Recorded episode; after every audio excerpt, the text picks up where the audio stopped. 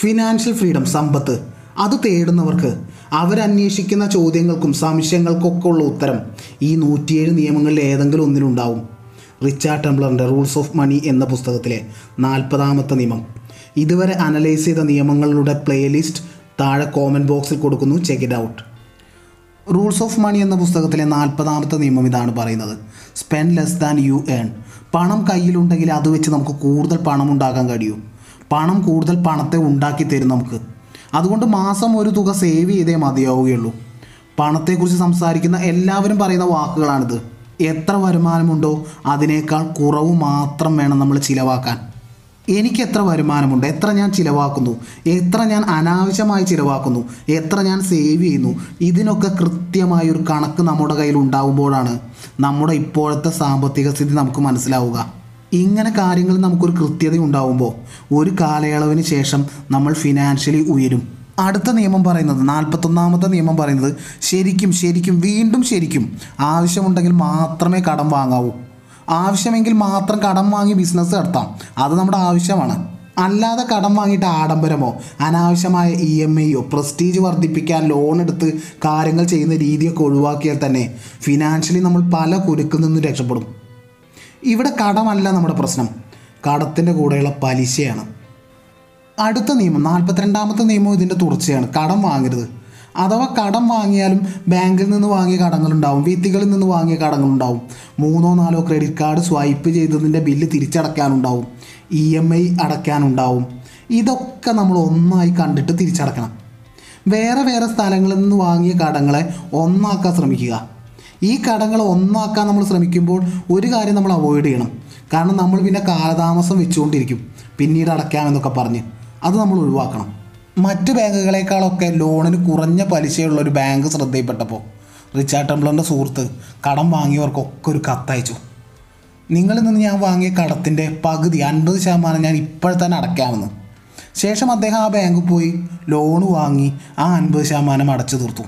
ഇവിടെ സംഭവിച്ചത് എന്താണെന്ന് പറഞ്ഞാൽ പലിശയിൽ തന്നെ ഈ കുറഞ്ഞ പലിശയിൽ തന്നെ നല്ലൊരു ലാഭം അയാൾക്കുണ്ടായി. നമ്മുടെ ഡെവലപ്മെന്റിന് വേണ്ടിയിട്ട് പുരോഗതിക്ക് വേണ്ടി നാം ചിലവാക്കേണ്ട പണമാണ് നാം പലിശയായിട്ട് പലർക്കും കൊടുക്കേണ്ടത്. അത് മസ്റ്റായിട്ട് നമ്മൾ അവോയ്ഡ് ചെയ്യണം.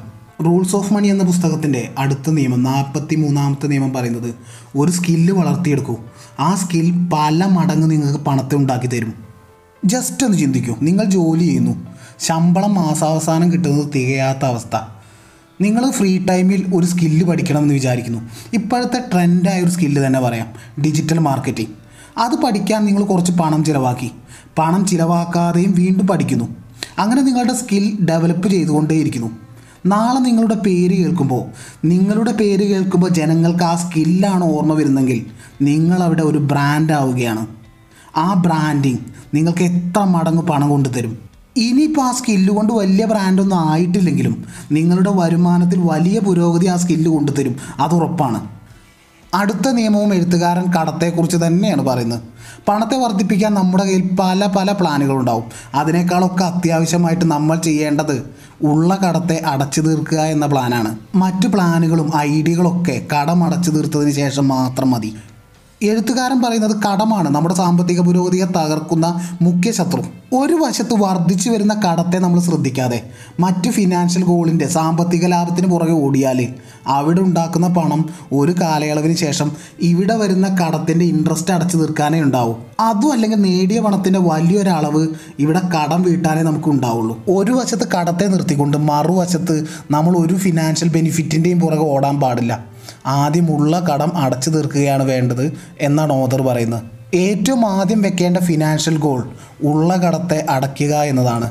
അടുത്ത നിയമം നാൽപ്പത്തഞ്ചാമത്തെ നിയമം പറയുന്നത് നമുക്ക് പണം വേണം പണം സമ്പാദിക്കണം എന്ന് പറഞ്ഞുകൊണ്ട് നമ്മൾ നമ്മളെ തന്നെ ബ്ലോക്ക് ആക്കരുത്. പണത്തിന് വേണ്ടി നമ്മളൊരു ജോലി ചെയ്യുന്നുവെങ്കിൽ മരണം വരെ ആ ജോലി അതേ പണത്തിന് വേണ്ടി ചെയ്യുന്ന ഒരു രീതിയല്ല വേണ്ടത്. ഇതൊരു തുടക്കം മാത്രമായിട്ടാണ് നമ്മൾ കാണേണ്ടത് നമ്മൾ ഇനിയും വളരാനുള്ളവരാണ്. അല്ലാതെ നമ്മൾ ആ ജോലിയിൽ പെട്ടിട്ട് മരണം വരെ അങ്ങനെ ആ പണത്തിനും വേണ്ടി ജീവിച്ചു തീർക്കാനുള്ള മനുഷ്യരല്ല. എനിക്ക് ഈ ജോലി വിടാൻ കഴിയില്ല. ഇതിൽ നിന്ന് മാറാൻ കഴിയില്ല. ഇതെന്റെ പാഷനാണ്. എനിക്കിത് ചെയ്യുന്നത് വളരെ വളരെ ഇഷ്ടമാണ്. പക്ഷെ വരുമാനം പോരാ. എങ്കിൽ ആ പാഷനിൽ നിന്ന് കൂടുതൽ വരുമാനം വർദ്ധിപ്പിക്കാനുള്ള മാർഗങ്ങൾ സ്ട്രാറ്റജികളെക്കുറിച്ച് ആലോചിക്കാം. നമ്മുടെ പാഷനെ കൂടുതൽ പണമുണ്ടാക്കാനുള്ള മാർഗങ്ങളിലേക്ക് നമ്മൾ അഡാപ്റ്റ് ചെയ്താൽ മതി. കൂടുതൽ പണത്തെ ഉണ്ടാക്കാൻ കഴിയും. നാൽപ്പത്താറാമത്തെ നിയമം അടുത്ത നിയമം പറയുന്നത് സേവ് ചെയ്യുകയാണെങ്കിൽ വലിയ അളവിൽ സേവ് ചെയ്യുക. ഈ നിയമത്തിനൊരു പ്രശ്നമുണ്ട്. കാരണം വലിയ വരുമാനമുള്ള ആളുകൾ ആ വരുമാനത്തിന്റെ അൻപത് ശതമാനം സേവ് ചെയ്യുകയാണെങ്കിൽ ബാക്കി അൻപത് ശതമാനം അവരുടെ ചിലവുകൾക്ക് ആവശ്യങ്ങൾക്കൊക്കെ ധാരാളമായിരിക്കും. എന്നാൽ ചെറിയ വരുമാനമുള്ള ആളുകൾ അൻപത് ശതമാനം മുപ്പത് ശതമാനമൊക്കെ സേവ് ചെയ്യുകയാണെങ്കിൽ ആവശ്യങ്ങൾക്ക് ബുദ്ധിമുട്ടുന്ന അവസ്ഥ വരും. അതാണ് ഈ നിയമത്തിന്റെ പ്രാക്ടിക്കൽ പ്രോബ്ലം. എന്നാൽ നിയമം പറയുന്നതാണ് അതിന്റെ സത്യം. നല്ലൊരു എമൗണ്ട് നമുക്ക് മാസം തോറും സേവ് ചെയ്യാൻ കഴിഞ്ഞാൽ ലോങ് ടേമിൽ ഫിനാൻഷ്യൽ ഫ്രീഡം നേടാൻ കഴിയും. അത് ഗ്യാരണ്ടിയാണ് നാൽപ്പത്തേഴാമത്തെ നിയമം പറയുന്നത് ഡോണ്ട് റെന്റ് ബൈ മുൻപത്തെ റൂളിൽ പറഞ്ഞു കടം വാങ്ങരുതെന്ന്. കടം വാങ്ങിയാലും ലാഭം കാണുന്നുവെങ്കിൽ വാങ്ങാം അതിൽ തെറ്റുമില്ല. എങ്ങനെയാണ് ഇവിടെ ലാഭം ഉണ്ടാവുന്നതെന്ന് ഇനി പറയാം. വാടക കൊടുത്ത് താമസിക്കുകയാണെങ്കിൽ ആ പണം നമ്മൾ പിന്നീട് കാണുകയില്ല ആ പണം പോയി.